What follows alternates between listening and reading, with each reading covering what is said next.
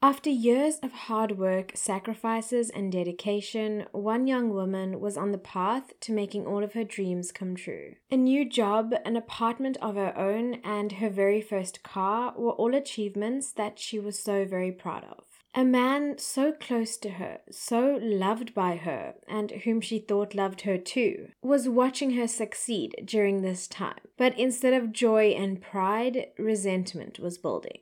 Bitter for his own failings and unable to accept accountability for his own behaviors, he did something so horrific that the small town of Clanwilliam would never forget. And on that fateful day in October, the only mistake that this woman would make would be to trust the wrong person. This is the heartbreaking case of Alison Plaatjies. Hello and welcome to Murder and Mayhem, a South African true crime podcast hosted by me, Bella Monsoon. I'm a mental health professional, so Murder and Mayhem, a South African true crime podcast, explores real life crimes occurring within South Africa from a psychological viewpoint. Every week, a new case is examined and we delve headfirst into the motives that drive people to do what they do. Join me weekly on a journey into the minds behind the madness as we traverse murder, mayhem, and much more.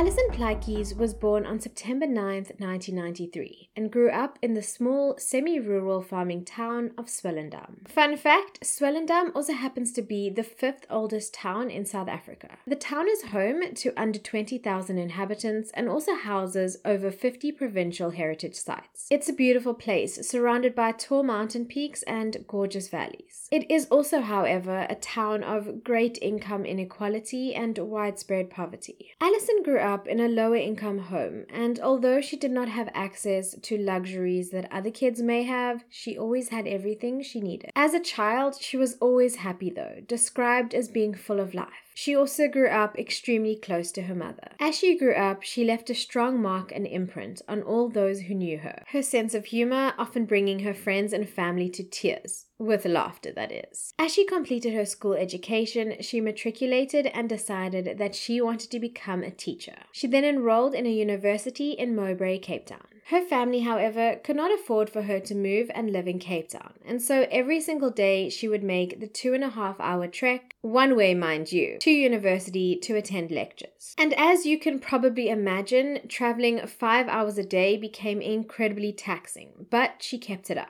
She kept going even through difficult times and even failures. Her hard work, sacrifice, and dedication would later lead to her achieving her teacher's diploma. Her dedication to her dream was crucial for her, as she wanted to create a life that she had only dreamed of growing up. Along the way, though, she never lost her kindness or her soft heart. On one occasion, her laptop was stolen from her, but instead of holding a grudge, she had told her friends that perhaps the person who stole it needed it more than she did. She was known for her kind heart. Before long, not only did she secure a job as a grade 5 Afrikaans teacher at Cederberg Primary School, but she moved into her own apartment and even purchased her first vehicle, a Hyundai i20 that she was so proud of. Her family, her friends, her community shared that pride too. But something was brewing just beneath the surface with someone whom she had become incredibly close to. To avoid keeping you in suspense any much longer, let me explain. In 2013, while studying in Mowbray for her teaching diploma, she met fellow student Philip April. He was also from far away, growing up in Clanwilliam, and so he would also make a two and a half hour journey every day to university. Clanwilliam is a town in the Olifants River Valley in the Western Cape, about 200 kilometers north of Cape Town. And if you can believe it, its population is even smaller than that of Swellendam. An interesting fact is that Clanwilliam is regarded as the only town in the entire world where rooibos is planted and cultivated. And much like Swellendam, Clanwilliam is one of the 10 oldest towns in South Africa.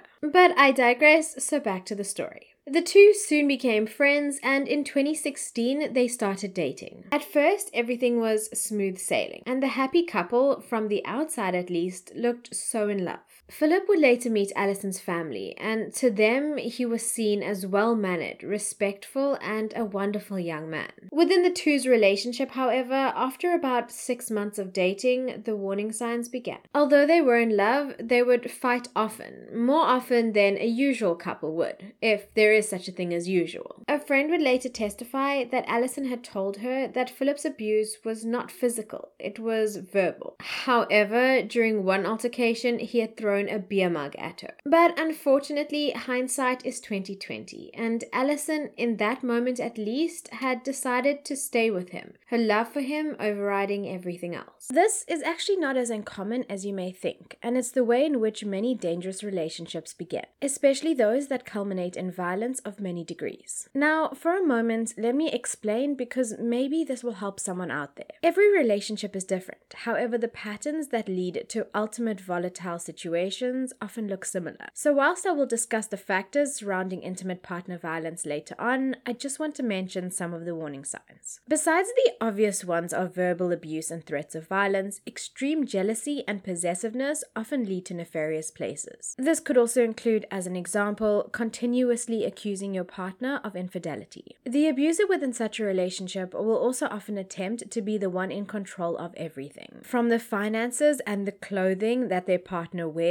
to the company that their partner keeps. Any problems in the relationship will be blamed on the other partner or the external environment by the abuser, as they will often refuse to take responsibility for their own actions. The abuser may also act in a derogatory manner to their partner at times, calling them names or talking down to them. All of these behaviors, which are only the tip of the iceberg, like I said, differ within relationships and are only exacerbated by substance or drug use. So you can see that the violence experienced can be physical, sexual, emotional, or psychological. The number one question I'm always asked though is why do women stay with an abusive partner? Let me clarify that sometimes the women asking are the very same ones who find themselves in these situations.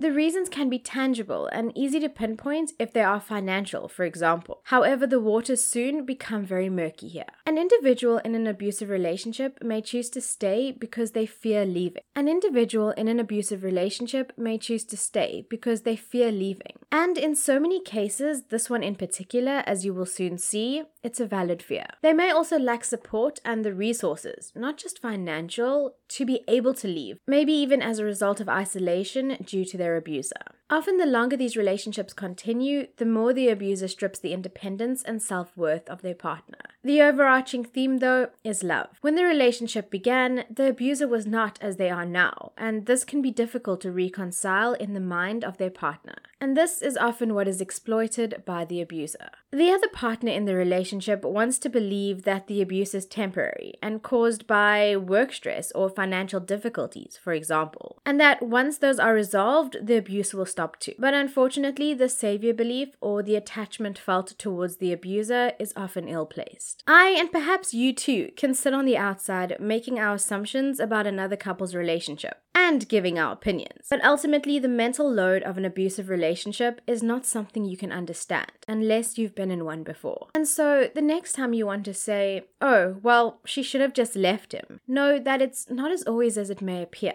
And even if she did, she may not get out alive. With that, let's move back to our narrative with Alison and Philip. In 2018, the two had been dating for about two years, and Alison eventually graduated with her teaching diploma. Philip should have been graduating with her, but at this point, he unfortunately had failed his last module. She too had struggled with the last lot of modules, but she continued to work hard to finally attain her certification. And shortly after graduating, she landed a teaching job in Clanwilliam, where Philip was from. And as life began to work out for her, things were not going the same way for Philip. Although he had managed to attain a position as a student teacher, all he could do until he received his certification, that is, he was not making the progress he had envisioned for himself. And so the weeks went on. Alison purchased her first car, an amazing achievement in itself, and she moved into her very own apartment. Philip, on the other hand, remained at home, living in his mother's house. He also began to drink more heavily. In the months previously, Alison had had many arguments with Philip over his substance use,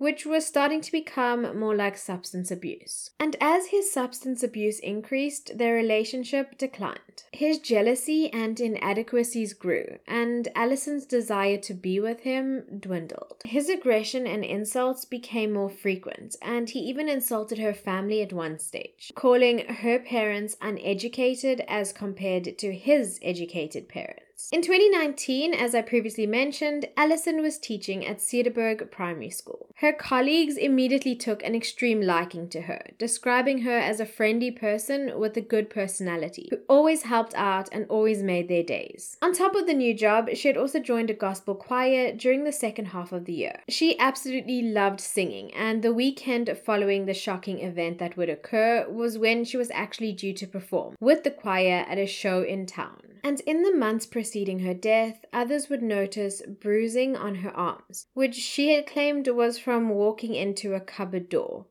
multiple times. Of course, they suspected otherwise. On one occasion, Alison had even confessed to her friends that Philip held a glass at her head during an argument. During a lunch with colleagues one day, she had all of a sudden blurted out that Philip told her that he was going to kill her and he wanted her all for himself. And so our narrative brings us to the 25th of October 2019. Philip was set to rewrite his last outstanding module in Cape Town. If he passed this, he would finally have that elusive teacher's diploma. Prior to the day, he had allegedly been studying hard and preparing. But when pen came to paper, it was a different story. He struggled with the exam, knowing that before even receiving the results, he would not have passed it. And that would mean that another six months would have to elapse before he could apply to rewrite that last module again. On the two and a half hour journey home, these thoughts swirled around his mind, lowering his mood and impacting his state of being. He decided that he wanted to see Alison. That would make him feel better. But unfortunately, at this time, she already had plans with a colleague, Javida Steenkamp, and she told him that she needed to wake up early the next morning in preparation for a school event. In the text messages that were later exchanged between the two, she told him, I don't mean to be rude, but I no longer have to explain anything to you.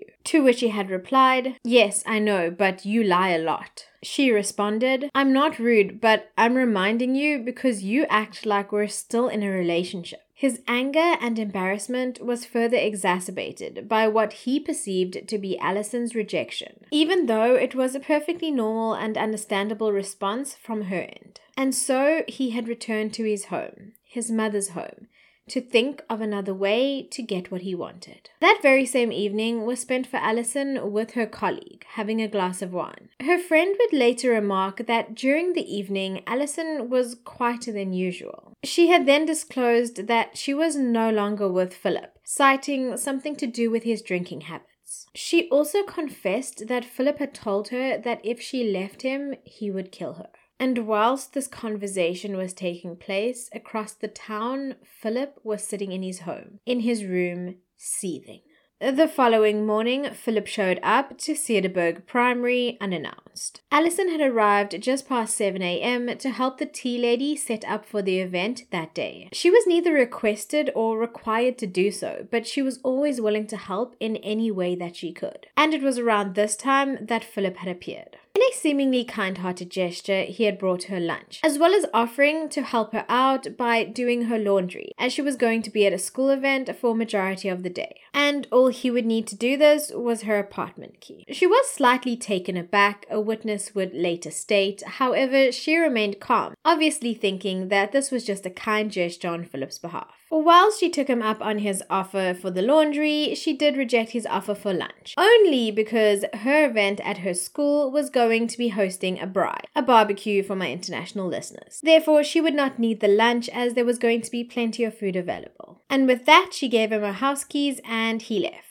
This next chain of events is according to Philip and his later guilty plea statement. Whether or not all of the events truly occurred in the manner in which he stated is another story. The day was the 26th of October 2019. After he had left the school and ran some errands, he had gone to a friend's house to watch the rugby and drink. He would end up drinking quite a bit during a very short period of time. According to him, Allison had then showed up at his mother's house looking for him to say thank you for doing her laundry as well as to give him some food from the braai that day. His mother would then direct her to the friend's house where he was watching rugby. According to him, she had persuaded him to go with her back to her apartment as she had brought him some food. Whether this was the reason or whether she was just trying to get him out of an environment where he was already intoxicated, we cannot know. Friends would later witness the two in an argument outside the home before they eventually left to go back to Allison's apartment. Back at her apartment, however, the two had become embroiled in yet another argument after she had told him to sleep off his current state whilst she went out with friends. He was furious that she had taken him away from his drinking pals just to leave him at home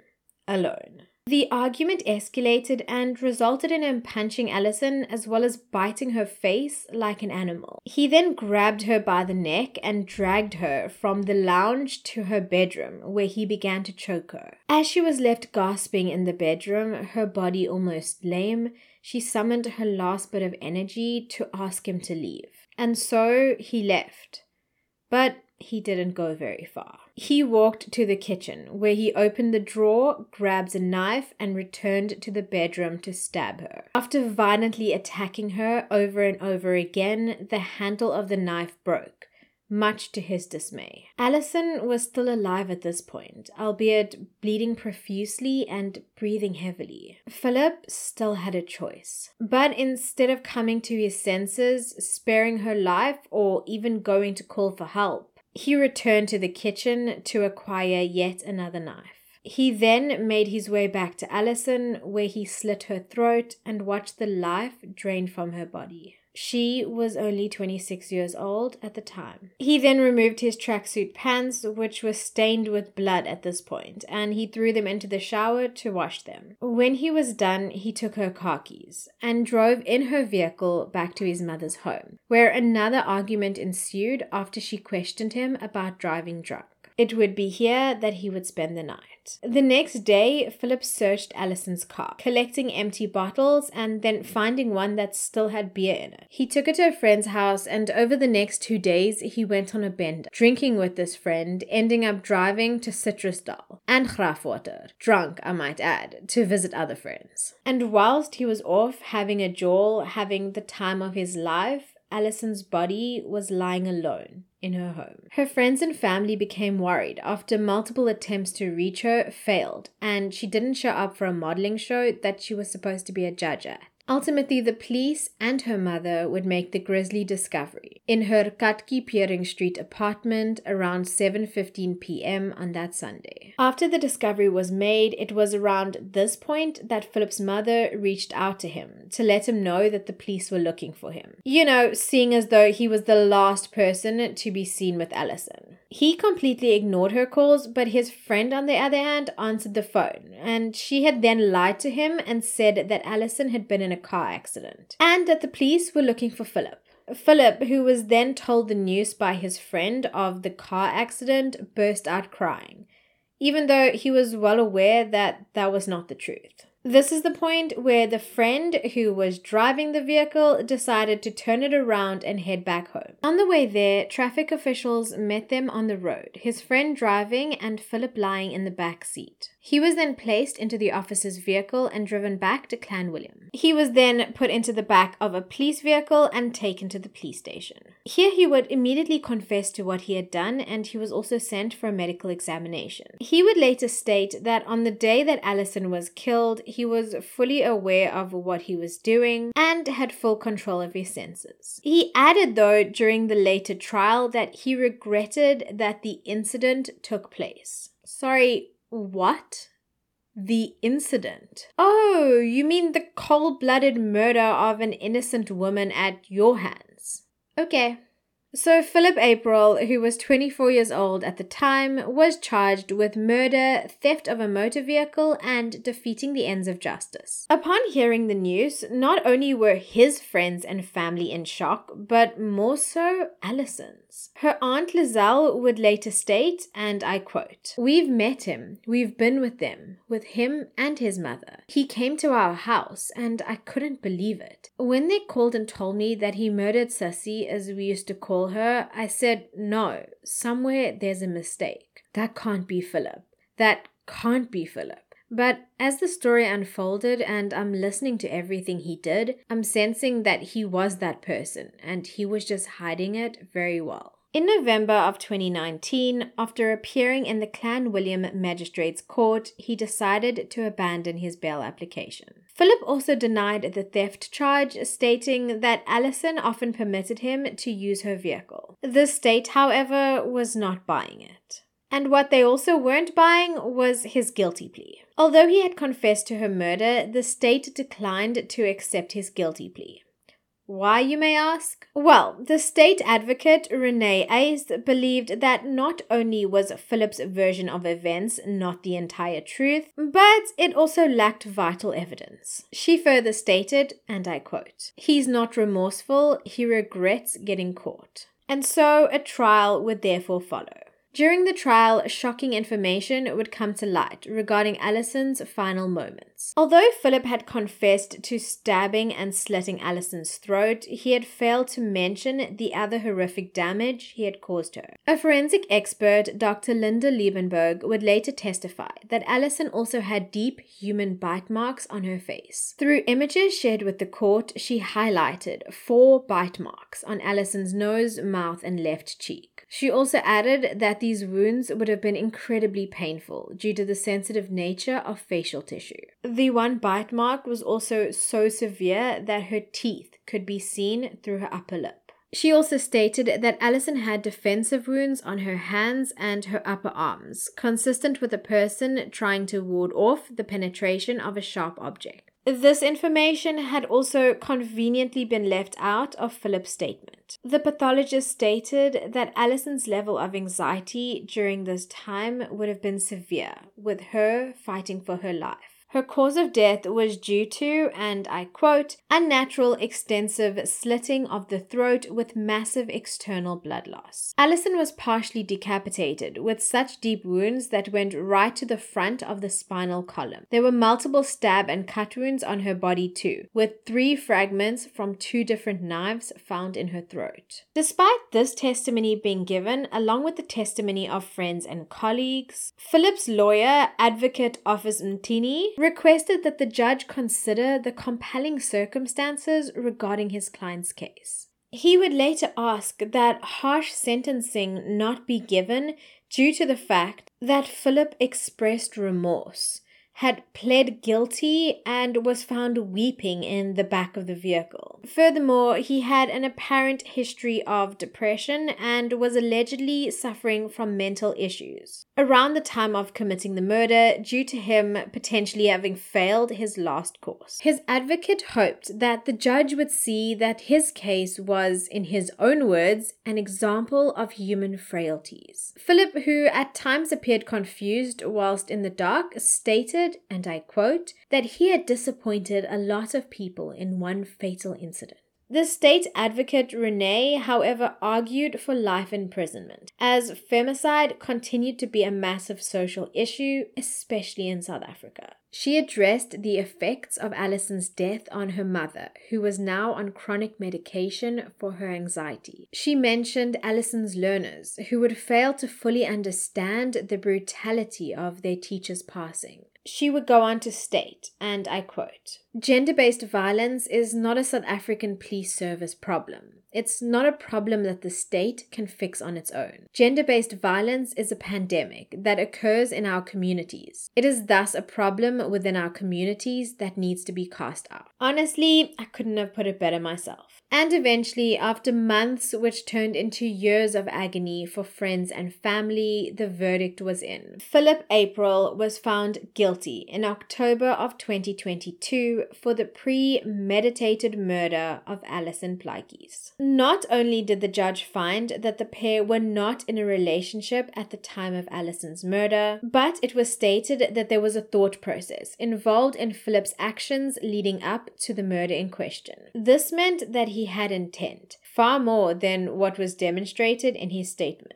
On the 1st of February 2023, he was sentenced by acting judge Non Nontutuzelo Rala Rala to life imprisonment for the premeditated murder of Alison Plaatjies, as well as five years for the theft of her vehicle. As the verdict was read, the public gallery applauded. Philip, on the other hand, grimaced through the findings prior to the sentencing before immediately turning and walking down the steps back to the holding cell after his fate was heard. Philip's actions, although disturbing, are unfortunately not rare.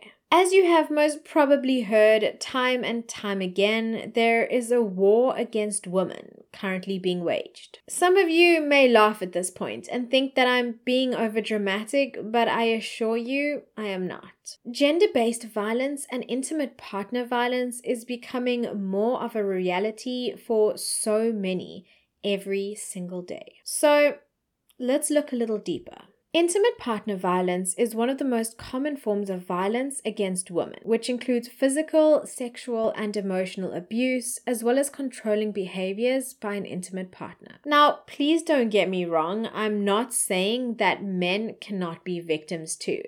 Of course they can. However, it has statistically been proven that men are far more often the perpetrators of such violence within intimate partner relationships. Worldwide, it is estimated, according to reports, that 27% of women and girls aged 15 and older have experienced sexual or physical intimate partner violence.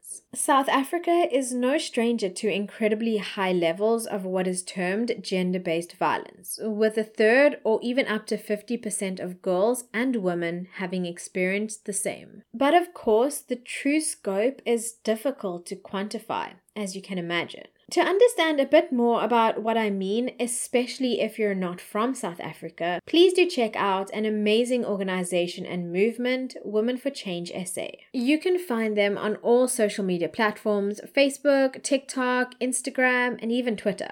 Every single day, they share not only the narratives of victims in this country, but also the shocking statistics that are, of course, 100% fact checked. Just following their account for a week will give you an idea of the reality of so many living in this country. But I digress. So now you know, if you didn't before, what IPV and GBV are. But the question remains what are the driving forces behind this social plague? There are so many factors at play, but I'm going to break them down quite basically into environmental and social. Environmentally, poverty and substance abuse are strongly correlated with an increased prevalence of gender based violence. The side effects of situational factors like poverty contributed to the increased rates in many studies. The side effects of situational factors like poverty often contributed to increased rates. Think about how those in abject poverty circumstances cannot afford to be attending school and thus be exposed to an educational environment where they may learn a different approach of understanding. Next, substance abuse. Although a seemingly obvious link to make, one that must be examined still. By this, I mean that there is a growing substance abuse issue, but why? Often it is impacted by aspects such as poverty, as mentioned, but in many cases it is a result of mental health problems. Now, I want to make this very clear. I'm not saying that every substance abuser has some sort of mental health disorder, but rather there may be a high prevalence of undealt with trauma, emotions, and issues that are being covered with the substance use. Another important aspect to study would be the trauma that is experienced within childhood. This trauma could be as a result of experiencing first hand abuse or neglect, as well as simply witnessing violence, abuse, and neglect neglect in the immediate surroundings. I always stress that childhood development is unquestionably the most vital period of human life. where the majority of lifelong behaviors and attitudes are shaped and molded. To take it further, though, as it is clear that IPV and GBV exist not only in poor or underprivileged communities, we need to establish another root cause. And this is where society and societal norms need to be examined. The idea of gender inequality manifests itself into every aspect of life. And the higher the inequality, the higher the risk of IPV. Think about it. In a country, city, or home where traditional, or if I may be so bold as to say archaic, gender norms are held, particularly in the way in which women are viewed and treated, violence in its many forms towards women can sometimes be seen as normal. These ideals are established in early years, where men are raised to be and behave in a certain manner, their gender being seen as superior. The attitudes established can therefore be extremely sexist and domineering, and women are often expected to tolerate their circumstances, mostly in silence. The thing is, the continuous passing down of generational patterns of behavior like this creates actions and attitudes that become normalized. Normalized in not only situations within the home, but also in other relationships as well as work environments and these are the norms that must be challenged. As I often say, it's not all men, but it's enough of them that lead others to live in fear. And standing by the sidelines, observing injustice and just keeping silent is just as bad as being part of it, in my eyes at least. The thing is, I'm sure you'll understand if you didn't before, that fighting this problem requires a multifaceted approach and the deepest dive into the core issues. It's not a pretty place to go, but it's a necessary one. Treating the surface problem is an incredibly short term and, in many cases, ineffective solution, if I can even call it that. Much like a doctor who wants to get a key diagnosis before they can prescribe the correct medication, society needs to understand the true driving forces before a modern and intricate approach can be developed. So, I've discussed some broad contributing factors, but within this case in particular, with Philip April, how did each aspect play a role? Firstly, Philip April lived in what could be deemed as a poor home. Although his family did all they could to love him and raise him with a religious upbringing, he would later find himself becoming more and more dependent on his substance using habits. It was later divulged in court that he also experienced a great deal of mental issues, particularly depression, after his parents' divorce. So these factors basically affected the way in which he solved problems as well as handled his issues. I think, however, that the main factor that affected him and his behavior was the influence of societal norms on his worldview understanding. Let me explain. In the beginning of his relationship with Alison, the two were equals, both from lower income homes, both studying to become teachers. As the months progressed, though, Alison excelled, whilst Philip didn't. Alison moved out of her family home, got a job, bought herself a new car, whereas Philip was still living with his mother, failing vital modules and only gaining work as a teacher's assistant. Let me be crystal clear. In this next section, I am merely assuming, as there is no way to know what truly went on in his mind. Without, of course, hearing it from him, that is. And even then, we wouldn't know if it was the truth or not. But I digress. One could potentially come to the conclusion that over the months that followed, he would end up feeling incredibly emasculated. Now, if you took out the influence of societal norms, one would just be happy for their partner, succeeding and achieving all of her dreams and goals. But in a society that has perpetuated the notion that men are supposed to be breadwinners, men are the ones in charge, sometimes this admiration can permanently get lost in transit. Whereas Allison worked harder when she failed, when Philip failed, he turned to substance use. And as his life spun more out of control, he tried more and more to control the only thing he could, and that was Alison. He weaponized her love for him and often played upon her kindness. He grew from seeing her as a partner whom he loved to seeing her as a possession something that he owned and had control over. When she resisted, he became irate, unable to come to terms with the fact that things were over. Perhaps he still cared extremely deeply for her, but at this point his darker thoughts took a hold of him. Allison was not perfect, no one is, but she tried. She tried to encourage Philip to do better, to be better, and when it didn't work, she tried to leave. She tried to cut ties, but her mistake was not understanding the lengths that Philip would go to in order to ensure that he could still have Alison under his control. He went so far as to brutally end her life, a decision that was ultimately found by the court to be planned and rationally executed. A decision that forever changed so many lives. I would like to end this episode with the words of one of Alison's friends, Yvette Johannes. No words can describe the sting death leaves. Alison touched each person's heart wherever she went. If you had an encounter with my dear friend, you would know what I'm talking about. She loved unconditionally. She spoke only the truth. She fearlessly took on any task she set her mind to. She lived without regret. She never gave up no matter how difficult things got. She never saw the problem, but always the solution. She made something out of nothing. She saw the beauty in everyone. She picked me up when I was down. The list is never ending. She lived fearlessly. She made her mother proud, whom she adored. She made mistakes and picked herself up and just tried again. She was a fighter. Allison, we will always love you, and your memory will linger in our hearts. It was a privilege and honor to be part of your journey. You left a mark forever in our hearts. Fly high, Alison. Your heart may no longer be beating, but your light will never be extinguished. Until next week, stay safe, stay blessed, stay vigilant, and stay the amazing human beings that I know each and every single one of you are. Bye.